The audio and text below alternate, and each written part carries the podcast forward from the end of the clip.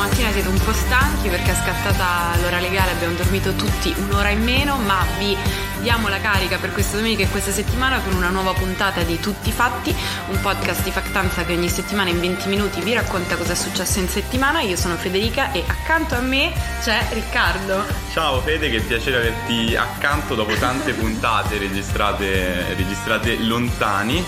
Eh, l'importante ti direi, anche se abbiamo dormito un'ora in meno, è non incagliarsi nel weekend come ha fatto una certa nave nel canale una di. Una certa nave, sì sì sì, ma ci sono un sacco di cose che si incagliano, le navi e anche le vaccinazioni, no? Il processo vaccinale. Eh, adesso questa settimana entriamo così, sempre in media stress.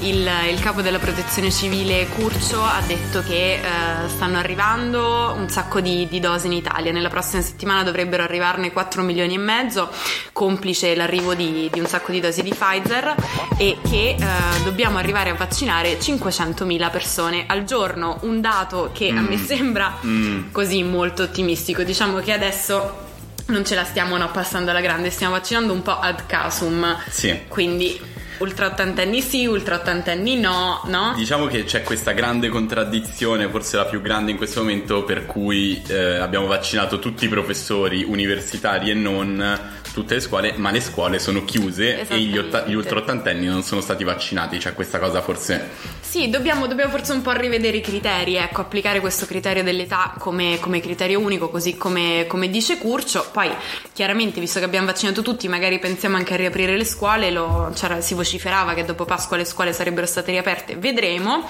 ma soprattutto una cosa che è necessaria è arrivare a un equilibrio a, livello regionale e sappiamo che adesso questo equilibrio non c'è. Ma c'è una regione abbastanza importante in Italia che ha giusto un sesto della popolazione così, italiana, cioè 10 milioni di abitanti, che è la Lombardia, che è una delle regioni in cui si vaccina peggio ed è quella in cui è più importante che si vaccini meglio ed è quella che è anche la più ricca, quindi è piena di contraddizioni. Questa settimana nuovo capitolo dei disastri della sanità in Lombardia, dopo che anche l'assessore al welfare è cambiato, lo sappiamo, sì, no? da Gallera sì. a Moratti, eccetera, eccetera. Eh, e poi Moratti che cosa ha deciso questa settimana di fare un post sui social network dove diceva eh, che è vero che la campagna vaccinale non sta andando benissimo, ma che sai di chi è la colpa?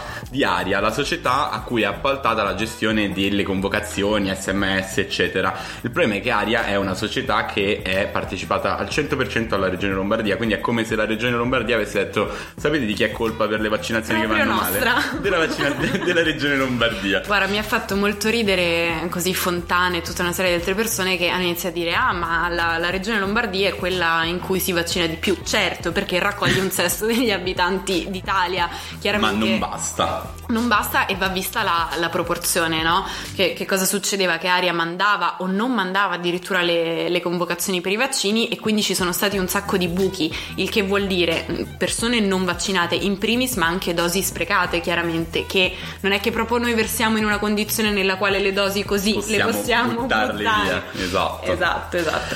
Quindi niente, cosa è successo? Aria è stata commissariata, eh, Aria tra l'altro mh, venduta e comunicata come no, questo progetto super innovativo di Regione Lombardia, il risultato è che viene commissariata, vengono cambiati tutti i vertici e ci si scambia un po' questa patata bollente sul di chi è la colpa. Sì, uno dei problemi fondamentali è che all'interno della maggioranza della Regione Lombardia ci sono due partiti, no? lo sappiamo, Forza Italia e la Lega, che è vero che stanno dalla stessa parte, però la rivalità c'è tra gli amministratori, ehm, il governatore è leghista, ma adesso Moratti che sembra un po' la figura maggiore di questa, di questa giunta eh, invece è stata messa lì da Forza Italia. Sì, quindi eh, c'è, c'è, tutto questo. C'è, un, c'è, una serie, ci sono degli scaricabarili per cui tu dici no, beh, però i vertici di area li ha messi Forza Italia, no, quegli altri invece li ha voluti la Lega. Eh, in questo momento c'è quest, tutta questa serie di scaricabarili sta producendo un effetto assolutamente negativo certo, sulle vaccinazioni certo. che si certo. incagliano come una nave dentro a un canale molto piccolo. Ci arriviamo adesso a questa nave. Prima voglio dire un altro paio di cose su, sul nostro bel paese. Tipo, c'è questo, questo professore che eh, era stato querelato dall'ex ministra dell'istruzione Azzolina e che adesso collabora, indovina un po', proprio con il ministero dell'istruzione. Chi è e che cosa ha fatto? Racconta. allora, allora, questo tizio che si chiama Vespa eh, era uno di, di, dei tanti hater di Azzolina. Sappiamo che era stata molto discussa. Stata molto discussa, eh, però eh, al di là de- degli oggettivi demeriti non deve passare il messaggio che poi, beh, nel senso c'è, un, c'è, stato un po' un disastro nella gestione della scuola a livello ministeriale e questo è indubbio, eh, ma ehm, si è arrivati con Azzolina sui social a mh, mm, certo. discorsi di odio abbastanza assolutamente ingiustificati. Assolutamente perché... ingiustificati con proprio degli usi molto molto volgari e molto molto oltraggiosi nei suoi confronti, nei confronti di questa persona Vespa che era stata particolarmente offensiva, Azzolina eh, aveva sporto denuncia.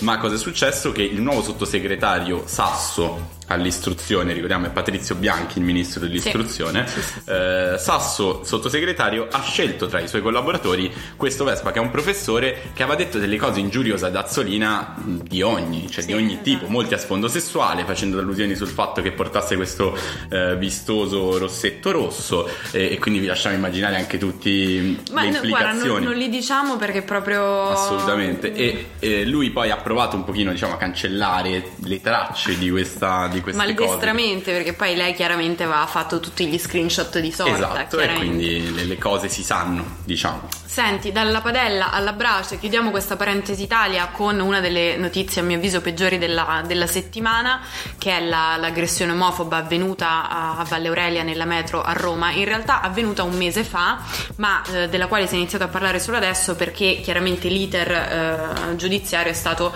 agevolato tenendo la notizia segreta, tra virgolette virgolette per, per un mese. Um, si parla tanto di questa aggressione che chiaramente va condannata, si parla anche molto del fatto che il DDL ZAN, che è quel decreto legge che tutela... Um, tutela gli omosessuali e tutte le minoranze nelle aggressioni non viene ancora approvato e ci sono un sacco di forze politiche che eh, comunicano la loro solidarietà ma che eh, insomma con questa Nella solidarietà noi che ci che facciamo? ci facciamo con la solidarietà? Un bel niente abbiamo, tipo chi esatto, l'ha fatto abbiamo questo? un sacco di idee tipo eh, Giorgia Meloni che notoriamente diciamo non è che proprio una che si sia mai battuta per i diritti delle coppie omosessuali e il cui partito anzi è sempre stato uno di quelli che ha ostacolato la discussione e l'approvazione del DDL ZAN eh, che, ha, che, ha, condannato l'aggressione eh, dimostrando, comunicando la sua solidarietà e giustamente la comunità omosessuale si è un po' chiesta che cosa farsene, dove mettersela questa, questa solidarietà, non lo sappiamo, se volete vi diamo dei suggerimenti sull'utilità di questa solidarietà, va bene, um, allora vogliamo incagliarci finalmente?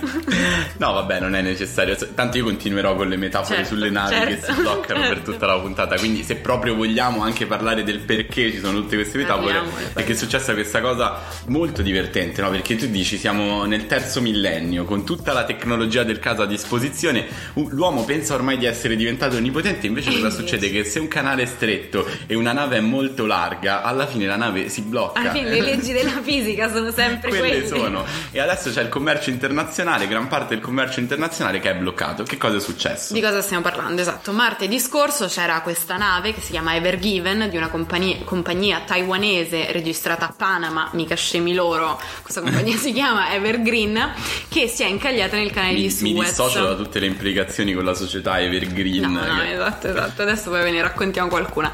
Eh, cosa è successo? La nave stava entrando nel, nel canale, questa nave è molto, molto, lunga, di 400 metri, più lunga dell'Empire State addirittura, mm. e c'è stata una forte raffica di vento e quindi la nave si è bloccata così nel mezzo si del, è messa di traverso. canale, esatto, si è messa di traverso verso e il, l'ingresso e l'uscita dal canale sono stati bloccati. Ora, il canale di Suez non è che proprio sia l'ultimo dei, dei siti dove le navi commerciali eh, passano, perché il 7% del traffico mercantile mondiale mm. passa proprio per il canale di Suez. L'hanno tagliato apposta proprio per fare questa cosa 150 anni fa. Questo, e si stima che um, vi transitino al giorno in valore tra gli 8 e i 10 miliardi di dollari e ogni ora di blocco vale 400 milioni di dollari. Non vi leggo il commento che abbiamo scritto in scaletta su questa cosa. cioè, comunque, un'ora 400 milioni, mezzo che io sta nave la sbloccherei. Eh sì, è tanto, è tanto. E ci stanno provando, cioè il problema è che proprio si è incagliata, quindi vuol dire che una, par- una, una sostanziosa parte della nave è, è, è infangata. È infangata, cioè, E tu cosa puoi fare? Devi scavare, quindi stanno cercando di, eh, di fare il cosiddetto dragaggio, sì. cioè di liberare sotto per farla andare non, non ci si riesce tanto. Se dovesse andare a buon fine, diciamo che anche per lunedì potrebbe sì. essere liberata la nave. Se non dovesse andare a buon fine, avrete visto i meme con, scava- con quello scavatore piccolissimo, esatto. che in realtà non deve essere così piccolo, ma in confronto alla nave sembra uno sputo, una formica, eh, che sta provando a fare spazio sulla così, sponda, no? Cioè lui gli scava il terriccio così almeno la nave può avere più spazio di manovra. Hanno liberato il timone. Mm-hmm c'è la parte che, eh, che poi con cui si manovra la nave e quindi alla fine da lì lui un pochino sta provando a fare le manovre ma è come quando sei in un parcheggio troppo piccolo con la macchina e non riesci, non riesci a e tirartene fuori. certo.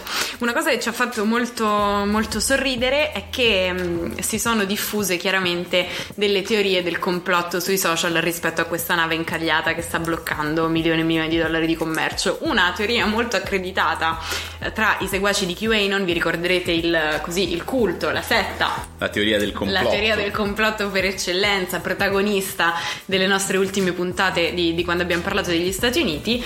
Eh, insomma, i seguaci di QAnon sostengono che questa, questo container in realtà ehm, trasportasse schiavi sessuali per la rete di pedofilia che QAnon stesso dice di aver smascherato a Washington.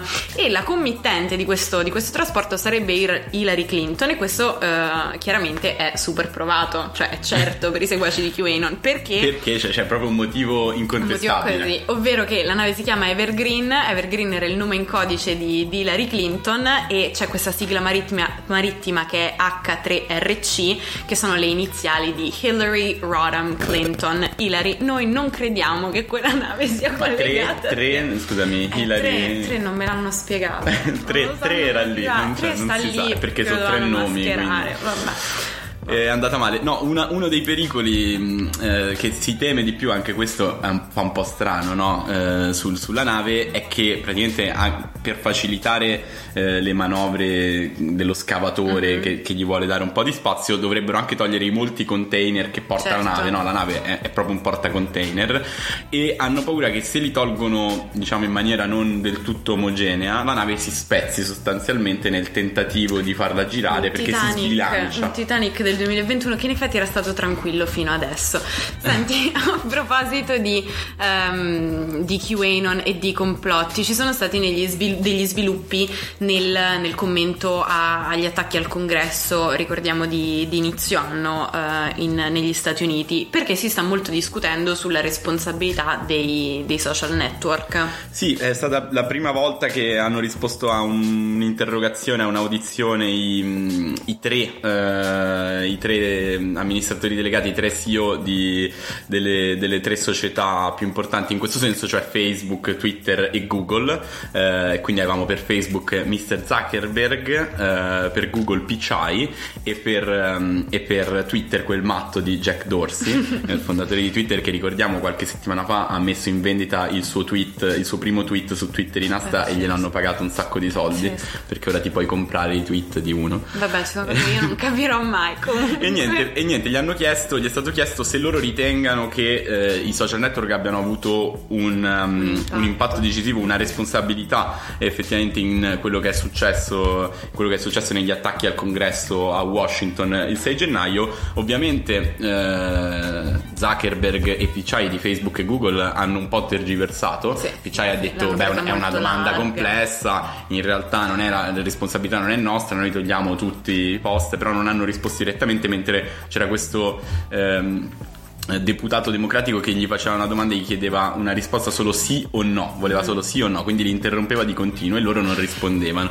Zuckerberg ha detto: Beh, ma il nostro compito è quello di quello fare in modo che le fake news certo, non, si, certo, non, certo. Si, non, si, diffondano o si diffondano il meno possibile. Noi più di questo, e poi faceva: Ma sì o no, sì o no, e lui non rispondeva. Jack Dorsey di Twitter invece ha detto sì eh e poi ha aggiunto, però devi tenere in conto che c'è tutto un certo, apparato di, intorno di... Eh, che non dipende soltanto dai social network. Di fattori. Senti, questa nuova presidenza di Biden, a proposito di, di attacchi al congresso che sono avvenuti, no? eh, ricordiamoci, quando Biden sta per essere esatto. proclamato nuovo presidente degli Stati Uniti d'America, ecco, Biden in questi suoi primi giorni di presidenza si sta eh, ponendo in maniera molto, molto forte rispetto a quello che era stato fatto da Trump negli anni prima a cosa mi riferisco? A inizio settimana c'è stata una, spariato- una sparatoria a Boulder, in Colorado, una cittadina che sembra anche piuttosto carina e non è cosa così frequente mm. in, nelle, nelle, cittadine che non sono così capitali. Cosa è successo? Un giovane è entrato in un, in un supermercato e ha aperto il fuoco uccidendo diverse persone, 10, è stato identificato, insomma mm, adesso chiaramente c'è tutta una profilazione in corso, si sta cercando di capire se sia un attacco terroristico o meno, ma eh, Biden ha iniziato a parlare seriamente di gun control, che sappiamo essere una tematica alla quale Trump eh, era molto affezionato, ma in senso opposto, no? Trump... Sì, e che negli Stati Uniti ritorna periodicamente esatto, molto frequentemente. Perché è proprio un, un hot topic. Um, diciamo che il 2020 è stato un anno particolare anche in questo perché sono morte per gun violence quasi 20.000 persone e questo è un numero record, erano più di 20 anni che non si vedeva un numero simile. Chiaramente è stato molto più lontano dal, dalle news, no? Perché c'era altro di cui parlare, ma 20.000 decessi sono per colpi sono di pistola nel 2020 sembrano veramente troppi esatto. e, e, quindi Biden sta provando a fare questa cosa.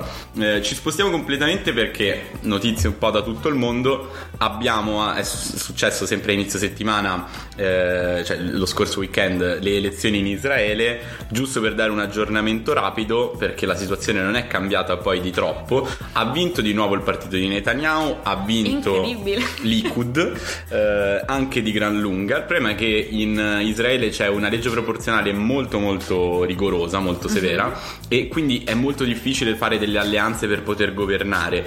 Eh, non Ma raggiunge... mi ricorda qualche altro paese questa situazione. Vabbè, noi per fortuna non siamo così proporzionali no, perché no, altrimenti esatto. proprio con tutta non la frammentazione politica. Ecco, questo sistema garantisce molto, diciamo aiuta molto la frammentazione politica in Israele e eh, a parte che il partito che prima era in coalizione con Netanyahu adesso non è più tanto convinto, Yamina, mm-hmm. di rientrare in coalizione con Netanyahu e per di più insieme comunque non avrebbero la maggioranza, quindi in questo momento siamo di nuovo in uno stallo, questa è la quarta elezione in circa due anni e eh, forse servirà una quinta. Sì, tra l'altro ecco in un momento in cui Israele sta andando alla grande e Netanyahu ha fatto questa, questa campagna vaccinale pazzesca, ha riaperto tutto, quindi era data quasi per scontata mm-hmm. la sua rielezione. Certo certo il fatto, che non, non si riesca, esatto, il fatto che non si riesca a governare è chiaramente un problema, vedremo un po' come, uh, come verrà risolta o meno la situazione. Facciamo un altro salto geografico, però devo dire molto coerente, cioè da occidente a oriente. Da occidente a oriente noi facciamo come... No, non lo so per dire come il sole, facciamo, ma non può essere non perché al contrario. Come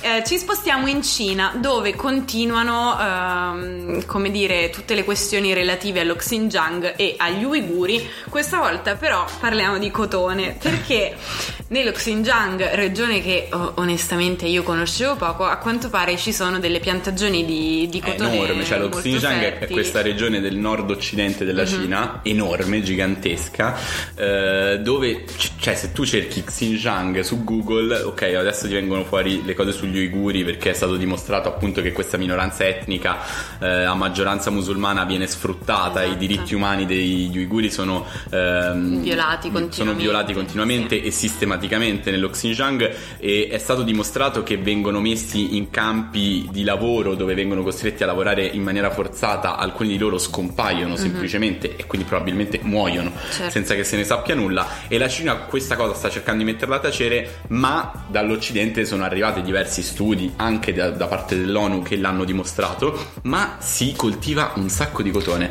Cerca Xinjiang su Google ci sono questi campi sterminati di cotone e appunto eh, la, la, il governo cinese viene accusato di eh, costringere a lavori forzati gli uiguri proprio per la produzione di cotone. Se ne produce tantissimo, eh, una gran parte del cotone mondiale arriva da lì, a tipo intorno al 10%, 10% se non sbaglio. questa cosa. E quindi cosa è successo? Tante eh, aziende mondiali si sono, si sono, espresse contro appunto questa, questa continua e, e, sistematica violazione dei diritti. A settembre era stato celebre il caso di H&M che aveva annunciato di non volersi rifornire più del cotone raccolto nel nello Xinjiang e, e, si è scatenata una campagna pazzesca di boicottaggio, cioè giornali e tv hanno iniziato a dire non comprate più i vestiti di H&M, le personalità pubbliche cinesi hanno iniziato a condannare l'azienda, le piattaforme di e-commerce, una in particolare che è quella diciamo coordinata da Alibaba ha rimosso tutti i vestiti di H&M dal, Sì, dal catalogo. non, non si può proprio più entrare nel negozio virtuale per comprarle.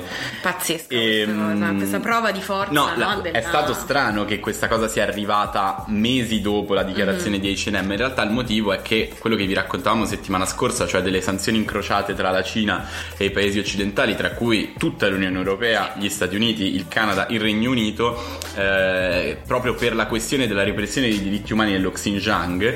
Allora la Cina ha risposto dicendo: Ok, intanto anche noi vi sanzioniamo, quindi tutta Sì. risposta. E non è vero che e vi noi violiamo i diritti esatto. umani. E poi vi piace tanto parlare dello Xinjiang, allora quello, quello che arriva dallo Xinjiang a voi non verrà più, non verrà più garantito. E stanno provando appunto a, a- a installare, instillare nel.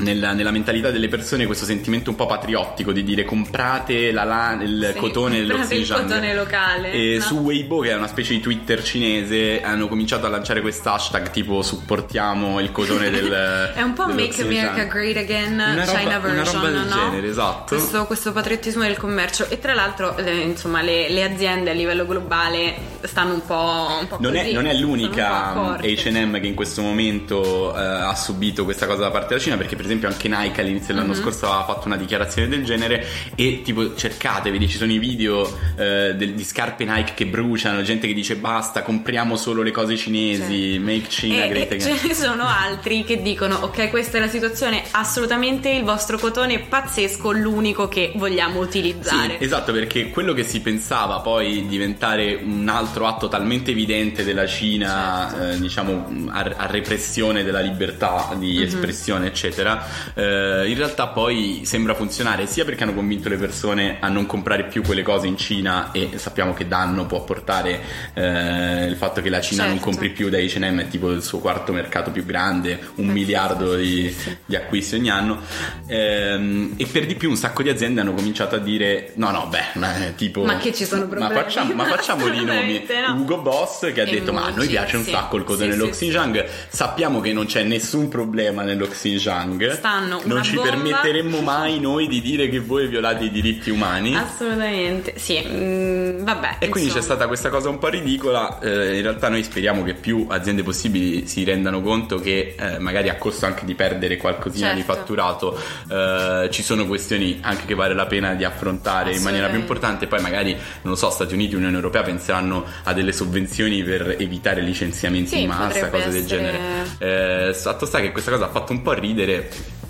Dall'altra parte è stata. ha fatto un po' piangere. Esatto. Va bene, allora chiudiamo con una notizia. Ne avremo una brutta e una bella, ma decidiamo di non chiudere con i missili testati da Kim Jong-un, che è partito di nuovo, per i missili in tre anni li ha lanciati, forse perché è stato eletto Biden, forse no, non si sa. Ma invece vi lasciamo con una notizia buona, sempre per. È Così, per forza, per eh, abbiamo appena detto di questa domenica. cosa che Esatto. è terribile. Eh, chiudiamo appunto così. La Virginia è il primo stato dell'America del Sud ad abolire la pena di morte. Stati dell'America del Sud tendenzialmente eh, e storicamente conservatori e quindi quelli che difendono eh, in modo più, più sostenuto appunto la- il capital punishment, la pena di morte.